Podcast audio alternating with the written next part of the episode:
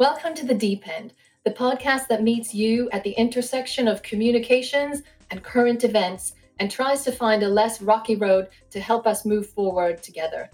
In this episode, The Dire Need for Diversity New Frames for Leadership, we'll take a desperately needed look at how leadership is defined in the corporate sector and discuss the actual life or death need to rethink and make room for change. I'm your host, Vicky Krajewski, and my guest today is Halla Tomasdottir, a CEO and Chief Change Catalyst at the B Team. Halla, thank you so much for being with us today. Thanks for having me. It's my pleasure to be here. Oh, it's our pleasure too. To tell you a little bit about Halla, she was on the founding team of Reykjavik University. She was the first female CEO of the Iceland Chamber of Commerce and co founded an investment firm that survived Iceland's infamous financial meltdown. She also ran for president in Iceland in 2016. And you can find a load of her TED Talks on the crisis of leadership and the need for gender balance with a quick Google. And you'll also see her on Newsweek's list of 150 women who shake the world. We were just talking about how maybe we should or should not mention that because of all the earthquakes in Iceland. but uh, it is a good compliment and distinct pleasure to have you join us. So thank you so much. Thanks, Vicky. It really is my honor to be with you. And let's talk a little bit more about the B team because that's the connection between what we do at the deep end and talking about communications and what you do in that business. And it's almost more than a business. I don't even know what to call it. So, would you mind telling us a little bit about it?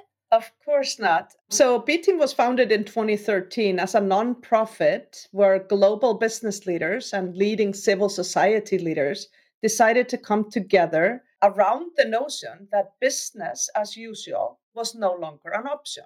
And essentially, what they were recognizing then, which I think all of us as human beings have known for quite a while, is that the way we've been doing business has essentially left us with a burning planet and a broken social contract. So you could say that this group of 28 global leaders um, is working together to make the purpose of business about being in true service of humanity and our needs. And the principles are that we need to uplift sustainability, equality, and accountability in the way we do business to earn trust, to address the existential climate crisis, and to unlock human potential and, and address the fact that we are currently living in a world with unsustainable inequality, inequality that's only grown greater during this global pandemic. Yeah, we were really interested in the B team at Ripple because part of the motivation, what we do with our communications training app and one of the reasons we wanted to set out to build it was because we looked at what people think about communications and leadership and how it's sort of built into a biased system and we still operate and judge people i think very frequently in corporate circles and it hooks into these biased archetypes and so you pointed out that you're one of the things that B team do is, is to look at leadership models. We talk about this existential threat, right? Yeah, I, I mean, it's very clear that we cannot change how we do business or run our economy or how we do communications, marketing, branding, or anything without changing who is in leadership. And so, one of our three campaigns that we're very focused on is change who to change how. So, we're really pushing for the need to change who is around your decision making table, your design tables, your communication tables, and we are really pushing for the need to close the gender gaps, the racial gap, the generational gaps, even the geographical gaps. As we look at these global challenges, you cannot solve what you cannot see, and you cannot innovate with more of the same. So, change who to change how is critical to transforming pretty much how we do everything. And whether we like it or not, because human beings tend to hold on to what they know and what they have done, we now cannot do that anymore because that's left us with these big global interdependent challenges facing us, one on top of another.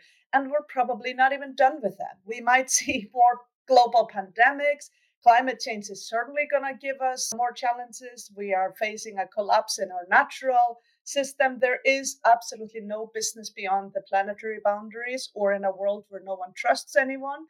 Or can there be success when we actually don't have social cohesion and spend all of our time so divided that our democracies are facing incredible challenges so it's clear we need to innovate and we can't do it with more of the same. So for us, changing who to changing how is very much about making sure that we have people around the table who understand and have lived experiences with the challenges we're facing. But it's also about, and maybe more importantly, about unlocking the innovation and the transformation that is needed in this decade ahead. And the only way we will do that is by having much more inclusive eyes, heads, hearts, and hands on the agenda as we shape it and think about it in a completely new way.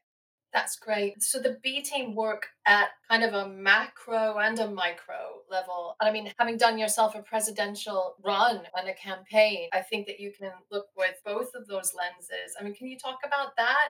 Yeah, I mean, I think that's a very good question. So, as a small organization with outsized influential leaders, because we work with leaders who very much have access and are on the global stage, we are trying to come up with a way to do business that tackles these great big global challenges. So it's fair to say that our work is more focused on the macro trends and shifts that need to happen. We, for example, think that we need to shift our thinking in business from this really unsustainable short term mindset that has been at the heart of how we've done business for way too long into more sort of long term sustainable value creation we also think we need to shift our definition of success from financial profit alone to actually measuring what matters. And of course, our impact on our environment, on our communities, uh, on trust, all of this matters. And so we should be measuring our environmental, social, and governance impacts much more transparently and disclose them. And last but not least, we think this era that Milton Friedman introduced through his shareholder primacy essay in New York Times 50 years ago is just over or it's fast coming to an end. And the new era is going to have to be about all stakeholders in our communities. So that brings me to your question about local. None of actually doing the work to make these shifts happen, to change the way we lead, to change the way we do business is very much something that we need to do um, almost person by person because as i often say you can't change the world without changing your own inner world. So very much this work starts at home and only from there can we be the kind of leaders that organizations cities uh, countries civil society organizations and movements need I think this decade ahead offers the opportunity for anyone who wants to lean in and create a world that is better aligned with what we want and need as human beings, has an opportunity to be part of some amazing innovative efforts that are happening. You know, take it from the kids on climate strikes in the streets, you know, calling us adults out and holding us accountable for their future they are making millions of them all over the world, starting with one 16 year old girl, Greta Thunberg, sitting in front of the parliament in Sweden I really honestly believe that these kids have transformed the conversation about the climate crisis more than anything we have done in sort of existing positions of power in the world. Or take it to the Me Too movement or the Black Lives Matter. I think a lot of what's happening today is power and leadership is being redefined. It's no longer coming just from the top, it's also coming from the bottoms up. And that's a good thing. There's new power and there is existing power. What is bad is when we point fingers at each other. What is good is if we can come together and make sure that our much needed systemic transformation is being co created by people from all stakeholder groups. We need to shift away from I know it all, I have the answers, to I want to be a learn it all and I want to find the answers together with others. Yeah. And that's change who to change how that you talk about. That's about actually having a dialogue, isn't it? Yeah, it's it's interesting because I've worked so long on gender diversity and inclusion. It's been such a big part of me and I'm a mother of a son and a daughter and this has been part of my work to achieve what I think would be the best form of leadership, gender balance. But at the end of the day, we are probably not going to get there without men really thinking about this as something that they need to care about. And I sometimes say that one of the problems with making progress, for example, on gender equality, has been women talking to women about it more than anything else. So, one of the things I am really investing a lot of time on today is working more with male leaders because it so happens that in most of the world 95% of ceos are men most chairmen of boards are men and while i want to change that we don't have time to waste so on the b team we are really calling on business leaders to commit to realizing gender balanced and racially diverse leadership in the C suite and boardrooms by 2025. That call of ours is very ambitious, but we have several of our companies working with us that have already gotten there or are very close. And we just know that both women and men experience all of the business benefits that come with gender balance and diversity around the key decision making tables. You get a lot more diverse perspectives. You are more likely to speak about all of the interests of all your stakeholders and your dynamics change for the better. Both women and men in boardrooms report this to be the truth when they experience it, and innovation goes up. More patents are actually filed from companies with greater gender balance. Climate gets on the agenda. Accountability and new metrics get on the agenda. So, at the end of the day, this is about a better bottom line, but it's also about unlocking innovation in service of a greater good. Because if we focus just on the business case of diversity and inclusion in leadership, we may think about it still in the short term financial bottom line, which is not enough because there is no financial bottom line in a world with broken planetary boundaries and a broken social contract. So we need to, I guess, expand our definition of success. And one of the best ways I know how to do it, and I've seen it happen repeatedly, is when we have gender balance and diversity around the table. Yeah, and it breaks it open not just for people that aren't at the table, but for the people that are at the table. If you're the stereotypical white male empowered with all of the privilege in the world in a funny way you're kind of constrained by that. I mean because then the demand is on you for unlimited growth and all of these things that if you take them to their logical end it just ends in destruction. It just ends in unlivable planet in a climate that isn't sustainable. Do you think that there's an awareness of that or do people feel trapped in that? Yeah i think it's interesting. We often talk about the crisis of conformity in leadership at the B team. And I think that's essentially our most challenging crisis. And for many business leaders, and they've shared with this with me because I typically ask CEOs and board directors when I meet them, you know, how they feel about this moment we are in. And even the ones that are not doing much about these challenges yet will tell me that they're increasingly having difficult conversations with their children. And so, a couple of CEOs in America told me, even before the global pandemic hit, that their Thanksgiving was increasingly becoming difficult. And I asked why. And it is because the children come home from college and they ask me, What is your company doing about this? Or they ask, Daddy, are you going to be responsible for the largest intergenerational crime in history? I think these are the questions that the next generation is rightfully asking of us. And I think most of us now know. You asked, are we aware? I think we are awake, in particular after this year of the global pandemic, that we cannot continue with business as usual. But what I find we are in search of is the how to. And tell me how I get going because this is complex. Our challenges are interdependent. Take, for example, the climate crisis and the refugee crisis. They are related in very significant ways. As a matter of fact, most of the refugees are fleeing climate change directly or indirectly because they're unable to grow foods or crops or feed their family or get water or have jobs based on this because they are going because of climate change. And so we have to understand these complex natures of our challenges in much more holistic way than we've ever had to do before. And if it's one thing I've learned, it's just I've seen when we have diverse teams, we're so much more likely to have holistic thinking and see the interconnectivity and the challenges we're facing and speak about it in a way that will resonate with the groups that we want to speak to. Because, for example, again, the climate crisis, it hits women and people of color harder than anyone else. So the people that contribute to accelerating that crisis, they are not the first to be hit, even if we're all going to face it.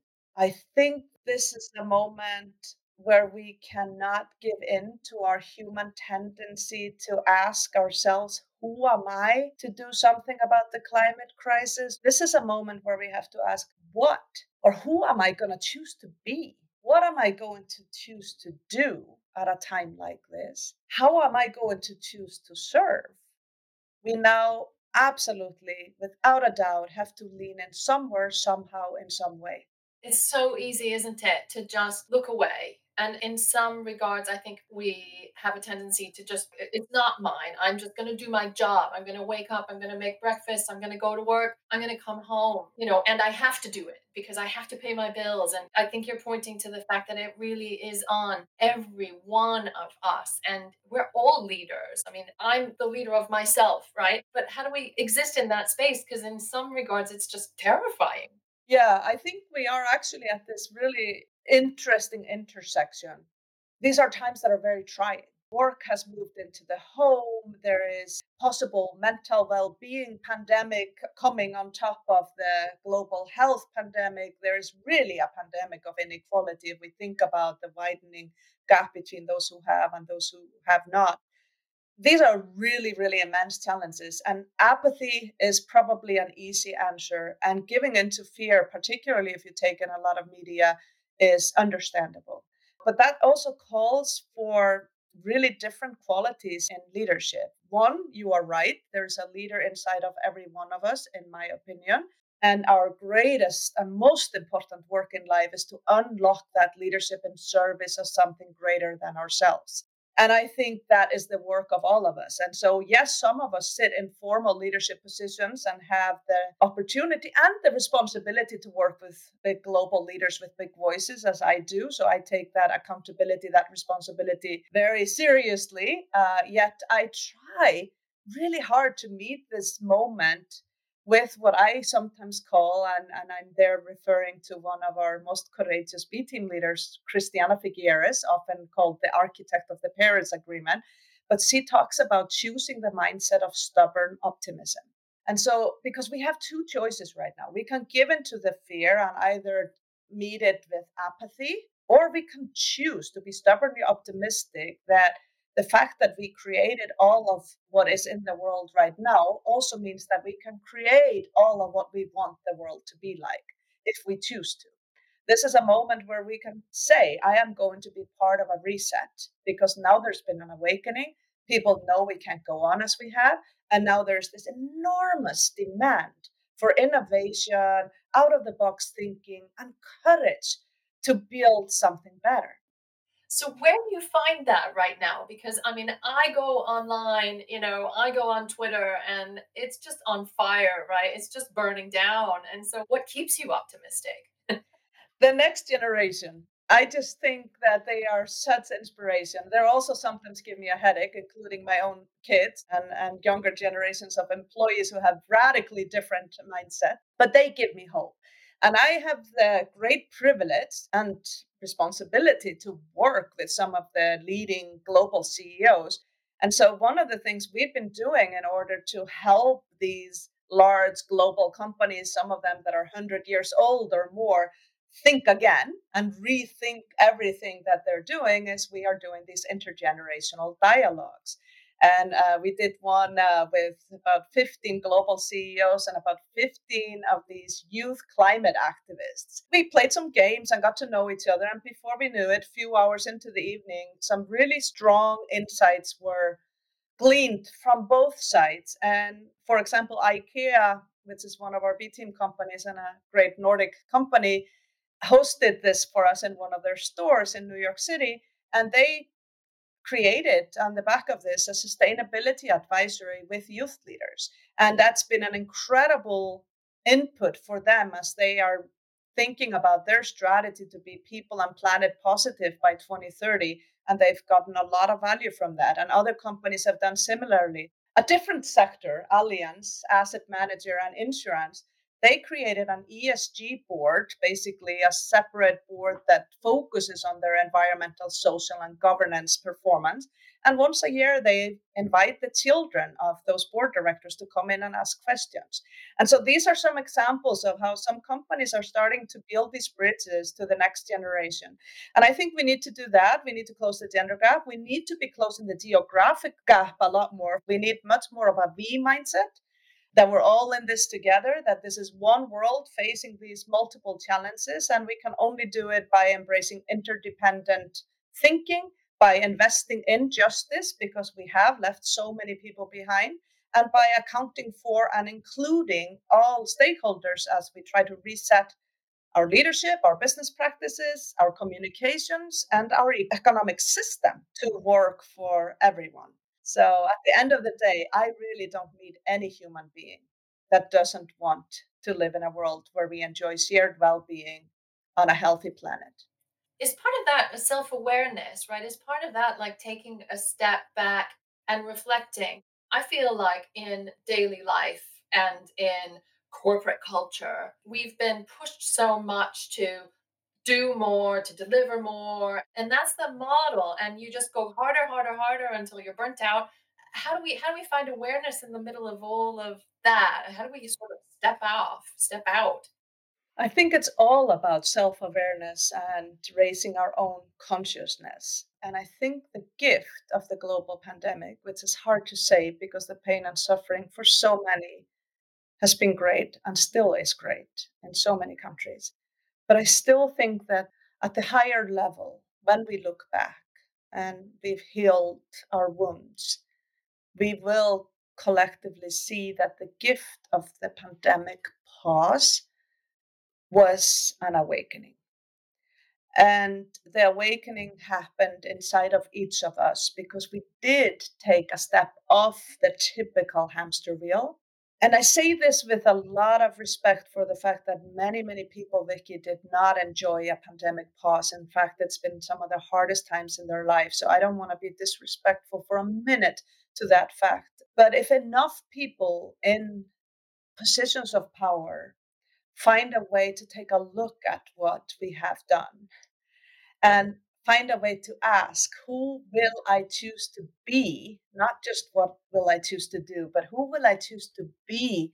And if we ask who we will choose to be, maybe we can start thinking about leadership a little differently from I will choose to be the person who has the answers. We've seen countries where that's been the approach by national leaders not fare so well. We've seen that more shared, collaborative, humble, compassionate leadership works better. So I do think that on a human level, our ideas have shifted. And that's where changing the world comes from inside of us. I think we have dropped a little bit from our heads and only thinking rationally about the financial results of the next quarter into more of our heart, asking questions like, What do I deeply care about? Um, but it is easy to fall back into our patterns. It is going to take a conscious effort to commit to the kind of leadership that this moment calls for. Leadership that is much more humble because no single individual, organization, country, sector has the answers, but together we can find them. It is going to take a rethink of so many things, like not thinking, oh, when we go back to normal, there is no back to normal, Vicky. There's maybe a new normal, or there is a continuous, unthinkable moments, one after another, facing us. And the only way we can survive that is to grow our resilience. I think every single person needs to be thinking about how do I build my community of courage, my community of resilience? How do I surround myself with people who help me avoid my blind spots? Help me be more courageous, help me be a better leader, uh, instead of thinking, how do I show up with the answers, telling other people what to do?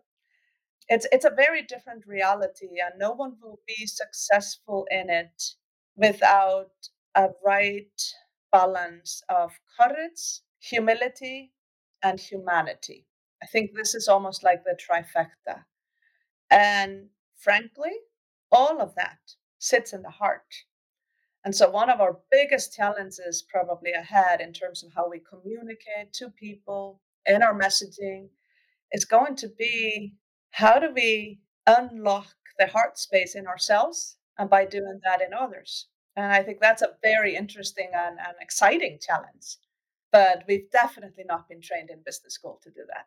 Oh my gosh, it's a vault. It's a black box that you would only go to after the plane crashes, isn't it? And even actually, I'm a former teacher, and in classrooms, it's not allowed. And when I was working on instructional design, I was talking about how do we make room for emotion in you know our learning and so you work at this macro level but it really is so personal. I think the new yorker called you a living emoji of sincerity if i can embarrass you completely. But can you talk a little bit about authenticity and like how do we do that? And if it's so not allowed right? Like how do we make room for it? Yeah who needs a title when you can be an emoji of sincerity? Um it was during my run for president that it was in the final debate that a reporter from the New Yorker was observing the debate, probably not understanding much of what I said in Icelandic, but reading my body language and endowed me that title, which I first resisted, but then owned with pride. So I don't know if you can do authenticity, but what I think you can do is you can as as a leader and as a person and i think it's incredibly powerful and that is to drop more from your head to your heart when you face fears. In our head we have what i have sometimes referred as the imposter syndrome or imposter thoughts we have all of these ideas that we are not good enough or the right people to address the things we see around us. And so and i've had so many people of of great success say to me that this has been part of what they've had to learn to deal with. So i think my first advice on a personal level is to kind of come from the head into the heart and what i like to call what i did when i was running for president and definitely suffered the imposter syndrome or the imposter thoughts and, and particularly before when i was deciding if to run or not i constantly asked myself who am I to run for president? And then I finally, after months and months of uh, wasting energy on that, I asked myself a better question, which is who am I not to serve? And I think this is the kind of moment where we need to ask that. So, what I learned to do, and it's not easy work, and it is inner work, is to befriend my own imposter. And when you befriend your own imposter, you can reframe it as someone who is a friend who will keep you humble, make sure you won't fall into the hubris syndrome, which is probably a far more deadly leadership problem. Uh, and we've actually seen how deadly it is during the global pandemic. So I would much rather be humble than suffer from hubris personally. And I would much re- more recommend that as a leadership quality. As a matter of fact, I think the confidence, the overconfidence of so many leaders has brought many businesses and even countries off a cliff. And I don't think humility has. I do think you need humble confidence, though. And the way I like to talk about it is I don't focus so much on being confident because I'm not sure I would have done anything in my life if I waited until I was confident to do it. I focus on courage, and courage sits in your heart. Courage is uh, actually comes from the Latin word cor or heart, and that's where it sits. So the only way you can be courageous is by dropping from your head to your heart. And the only way you can be authentic and sincere is when you focus your energy and attention on something you care about deeply. And so the way for me to confront the the fact that our economic system and the way we think about leadership is broken and is stuck in an old mindset of a competitive zero sum game thinking is I just really try to drop to my heart and figure out what I really care about I really care about my two kids and their generation and the next generation. and really care that they live in a world where they can enjoy nature, where they can unlock their full human capacity, where they can enjoy trust and, and the democratic fabric uh, uh being healthy. And so when I drop there, it becomes sincere, it becomes authentic. And I don't let what is allowed or not allowed be what I do. So while running for president, this helped me get from a day where I had 1% in the polls to be in the runner up with 28% of the vote against my even own wildest dreams. And I really believe a lot of that was about befriending my imposter, having a really strong moral compass with clear purpose and principle for why I was running laid out up front, held on to that during the difficult moments, and having built a community of courage and resilient people around me that helped me go when almost no one believed I should. Wow. Yeah. And do you find that doing that is a choice? I mean, and do you find that making that choice attracts other people who are making that choice for you? There's no doubt that when you care deeply about something and you share that vision and those values with the world, you will find your community of courage. And I think loneliness uh, is an epidemic in and of itself is partly coming from that model of rational economic man being the only thing we're taught to respect and be. And so I can tell you, as someone who founded an investment firm, that there's no rational economic man. So I'm not disrespecting the rational, but I really believe that what we set out to do when we co founded this investment firm with the vision to incorporate more feminine values into finance it was not about rejecting that financial due diligence was important, but it was about uplifting the need that emotional due diligence might be of value too. And so many of the things that we have been taught in business school and in practicing business has been using only half of our brain, even far less than that, and not even tapping into what might be our more powerful engine behind our brain, our heart. Mm. I think these binaries, right? They sort of force us one direction or the other, and they force us to think that the choice is, you know, success or sustainability, and you know, winning or losing. You know, you talk about authenticity, courage, humility. How do these traits help us find a middle ground? I think you're absolutely right. We are the tyranny of an either or mindset may have brought us here. And the the beauty of the both and mindset might be what gets us from here to the 2030 vision we have at the B team of an inclusive economy uh, where we have more shared well-being and we live on a healthy planet. The both and is about profit through purpose. Of course, being in business is about financial results but it is also about using your innovation, your research and development, your brands, your people, your full stakeholder system to address these great big challenges because otherwise you can't be around for another 100 years. And this gives people something that I think we're all here to find. It gives people purpose, meaningful purpose. And what we can unlock in ourselves and others when we have purpose is beyond any other incentive. I just don't think there is anything more powerful. And this is a moment where we need to unlock 100% of humanity's potential in service of a future that is better than the reality we are now in.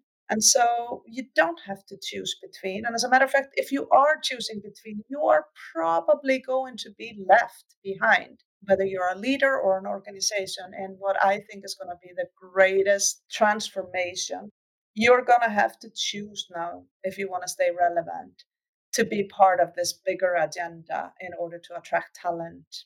I think that's a huge point because I think a lot of people feel attached to the old model because they feel more secure there and they feel like that's safe, right? I know what success looks like here.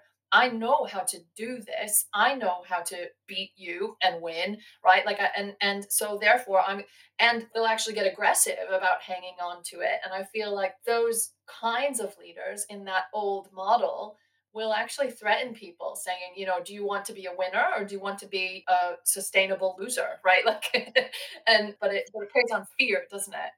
Yeah, I think ultimately, simplifying things a lot, there are two emotions that move people fear and love. And I know which one is going to make you as a leader feel better. And I know which one is going to lead to a better world. And we have now seen a lot of leaders feed into the fear rhetoric, and they have at least achieved some short term success, but are also achieving some long term destruction with that kind of leadership. So it is about shifting our minds to what we need to achieve for the long term. And the financial markets, you are absolutely right. The financial markets are a big part of the answer because the capital system is incentivizing short term financial performance alone. But I have no doubt where things are going. And if you take a look at surveys from, you know, women, next generation that are increasingly going to hold on to the wealth, they increasingly are asking to invest their money in line. They're asking for their college endowments to be invested in line with their values. And consumers are absolutely ready for it and are seeking out and rewarding companies that embrace this. And asset owners in the world are at the forefront of driving an asset owner alliance to uh, make sure that investment portfolios are aligned with a net zero carbon future, gender goals, gender equality goals, and sustainability and environmental goals. This is happening everywhere. So, in my opinion, it is not really a choice if you have the ambition to be around for the long term. It might be a choice if you just want to milk whatever you can get out of your business, out of you as a leader in a short amount of time. Yeah, and it's not even children. I mean, it's it's even younger generations that are in the workforce now. When you look at the kind of time frames of global climate change, and it's so urgent. It's so urgent. It's here. It's here. Look at the freeze in Texas, the fires from the Amazon in Brazil to California, the heat waves uh, across Europe, the the flooding. You know, it, this is here. It's in our face. Climate change is here, and but so are the solutions. And if we could fast forward our ways of working about seven to 10 years, which most people agree we did during the pandemic, we can fast forward our use of energy, our way of eating, and a lot of other solutions that's going to take all of us right now. And I think Europe is at the at the forefront of this. They have a pretty strong green recovery agenda. And that's not an agenda that every country or every company can go on alone. We need radical collaboration like we've never had before. But that's fun. And to me, this is the most exciting time one could be alive. Think about the opportunity to be part of transforming the world.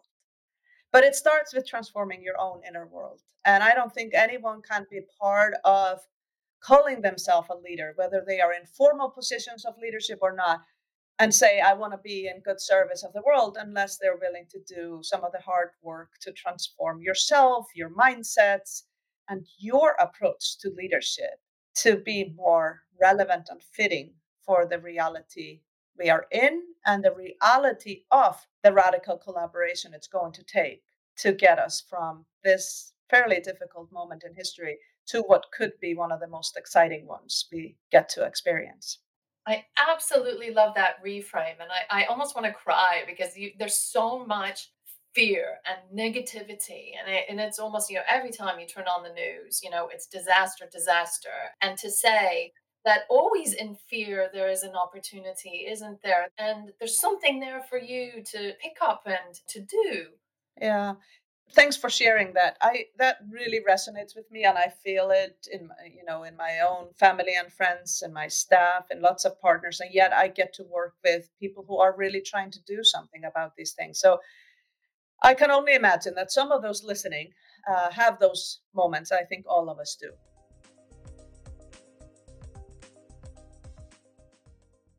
maybe I could give people sort of five steps that I think are critical to trying to manage that that inner state, manage that leader inside of you so that you're better able to meet this moment in a way that the world needs you to. Yeah. And when you talk about courage and you know it's a big word when you're just sat there feeling afraid or wanting to just like do another Netflix marathon, right? oh, by the way, I do the Netflix marathons too. yeah. Yeah. So, Vicky, I think at the end of the day, each one of us has to take very deliberate steps right now to manage the fear. And if that means watching Netflix, reading good novels, and turning off the news, I'm all for it. And I actually think it is very smart to be very deliberate in what you pay attention to at a time like this because things can deplete you or they can regenerate you. And I know the news mostly deplete us now. But there's five steps that I think each one of us needs to think about and basing this basically just on my own experience but the first step really to being a leader who wants to be in service at this moment is to befriend your imposter to not let those imposter thoughts be the boss of you to not let them limit to where and how you serve. And i think we all have these imposter thoughts. So this is a time where you no longer ask who am i to do something about something i care about? This is a time where you ask who am i not to? Befriend your imposter and see it as a friend who keeps you humble, who keeps you searching for company that may make you smarter, that keeps you striving to do more. Second step, make sure you have your own moral compass. There is so much happening in our world that throws us off our game, off of where we're going, makes us question things, new things coming at us all the time. We cannot stay the course without having an inner compass. So write down, and it may be a process of working with someone you trust. What is your purpose? Try to figure out and put words to your purpose. Why are you here? To do what? And what are your principles? What is going to guide your journey as you do that? If joy is part of it, I highly recommend it. Joy or love, anything that will give you sort of positive principles to live by will be helpful at a time like this. Three, make sure you have your own community of courage. And if that community is also people who have demonstrated resilience in their own leadership, the better. Your community of courage may include all kinds of people, but make sure at least that you change who to change how you think about being courageous now. That it's not just people who are exactly like you, have the same lived experiences, look like you, talk like you, feel like you. Put some people into your community of courage that challenge you and help you open up your heart. It might be your masseuse, it might be a fortune teller. Be unafraid to put someone into your community of courage that's going to help you stay the course. Number four, make a commitment to being the president of your life and of your mind. So we may not all become presidents of nations or companies or organizations, but we can all be presidents of our life. And to me, and particularly our mind, and that is presidents of their own mind choose the mindset that they're going to have and that's a morning exercise and that's an evening exercise and we have to choose now because it's so easy to be pulled into the mindsets that are floating all around us and particularly if we read and take in too much news and last but not least stop thinking you need to have the answers and start asking questions the most important questions you can ask right now is who will i choose to be and then how will I choose to serve? And ask that not just of yourself, but everyone around you. And you might inadvertently start transforming others because the answers to those questions come from the heart and not just from the head. So those that would be my sort of summary advice to individuals in meeting this moment and trying to show up with the kind of leadership that is needed. I think I might write that down and stick it on my wall. it's, it's good reminders to keep for all of us. Um, what's next for you? We're talking about optimism and hope, and I have to say it's a rare topic nowadays. So, you know, what what are some of the exciting things on your horizon or projects with the B team? The, our focus right now is around these three themes. I told you already a lot about change who to change how, you know, not just representation, but building conversations that are inclusive of multiple perspectives and closing all these gaps we currently have. So that's a very important one because otherwise we cannot change what's on the agenda or how we do anything. Another one is love where we live, to really focus on taking the climate and sustainability conversation into a place of love. Because I think we've been talking about these issues so much with a fear mindset, all of us in this movement. And it's time to think about these issues as something that we all love because we all love animals. We love nature. We love clean air. We love good health. Like it's time to talk about let's love where we live.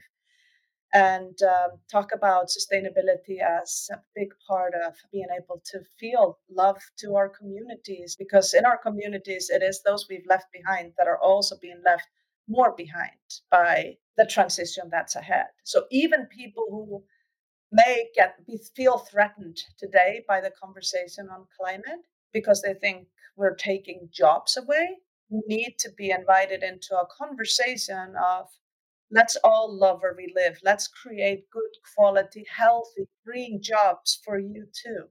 Let's include the people that are currently don't want to be part of this journey because they actually feel like leftovers rather than someone we love. And, and invite all of them to be part of a just an inclusive transition to a better, greener, fairer future. And then last but not least, we are focusing on, um, we call it to, to reset or to write the rules we think the rules of the game were built largely for how we do business, how we run our economy around this notion that the only purpose of business, the only purpose of leaders in business was to maximize shareholder wealth. And we think we need to write new rules, whether they be policies or laws, or if they just become new leadership principles, or as we often call it on the B team, we're working on and putting out later this year, the new CEO playbook, which is really this sort of new agenda for what it means to be a CEO today, that it has to be inclusive of addressing all those things, inclusive of metrics that measure transparently and disclose openly how you're doing against these great big challenges. Are you achieving net zero carbon by 2050 or before? The most progressive ones are trying to get there by 2030 or 2035 or 2039. Are you creating jobs for refugees? Uh, can people with disabilities find a place of belonging in your workplace? Do you have 100% human workplaces? And last but not least, are you exercising governance on behalf of all stakeholders in your system? Are you using your innovation to make progress in line with all of the stakeholders that matter to you? And are you exercising transparency so that we can build trust again? Because right now we trust very few people. So these are sort of the three pillars of our work. You can see it's all about advancing sustainability, equality, and accountability. And at the end of the day, none of that happens without us embracing a new vision for leadership, but ultimately about being in service of humanity. Fantastic. Thank you. I think it just feels so rare and refreshing to talk about joy and love and you know it's a completely different conversation from i think where so many of us wake up and go to sleep and even dream now you know in this in the middle of this pandemic so thanks for being with us and listening to us today and thank you to our sincere and world shaking guest Halla Tomasdottir. Um, Halla, where can people go to find out more about your work and get involved? And I want the CEO playbook. When's that coming? yeah, people can go to our website, bteam.org, to find sort of general information about our work. And I would say also more broadly, uh, tap into our sister organization, B Corporations, which is a movement that is all around the world and we work a lot with. The new CEO playbook will hopefully be out by summer or no later than the fall. So we're hoping to come out of the pandemic and spreading a more inspiring look at what leadership not only can but must look like based on what B team leaders have been doing, but also so many others.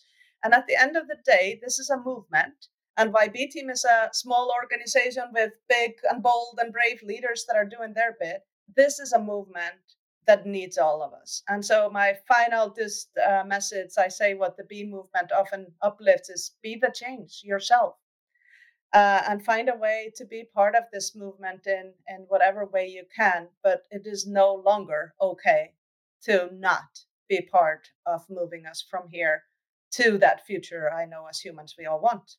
Absolutely, absolutely. And you can find out more about our own inclusive communication styles model and get personalized communications coaching at ripple.com. And check back with us at the deep end from Ripple for more great guests and insights into the communications issues shaping our lives at home and at work.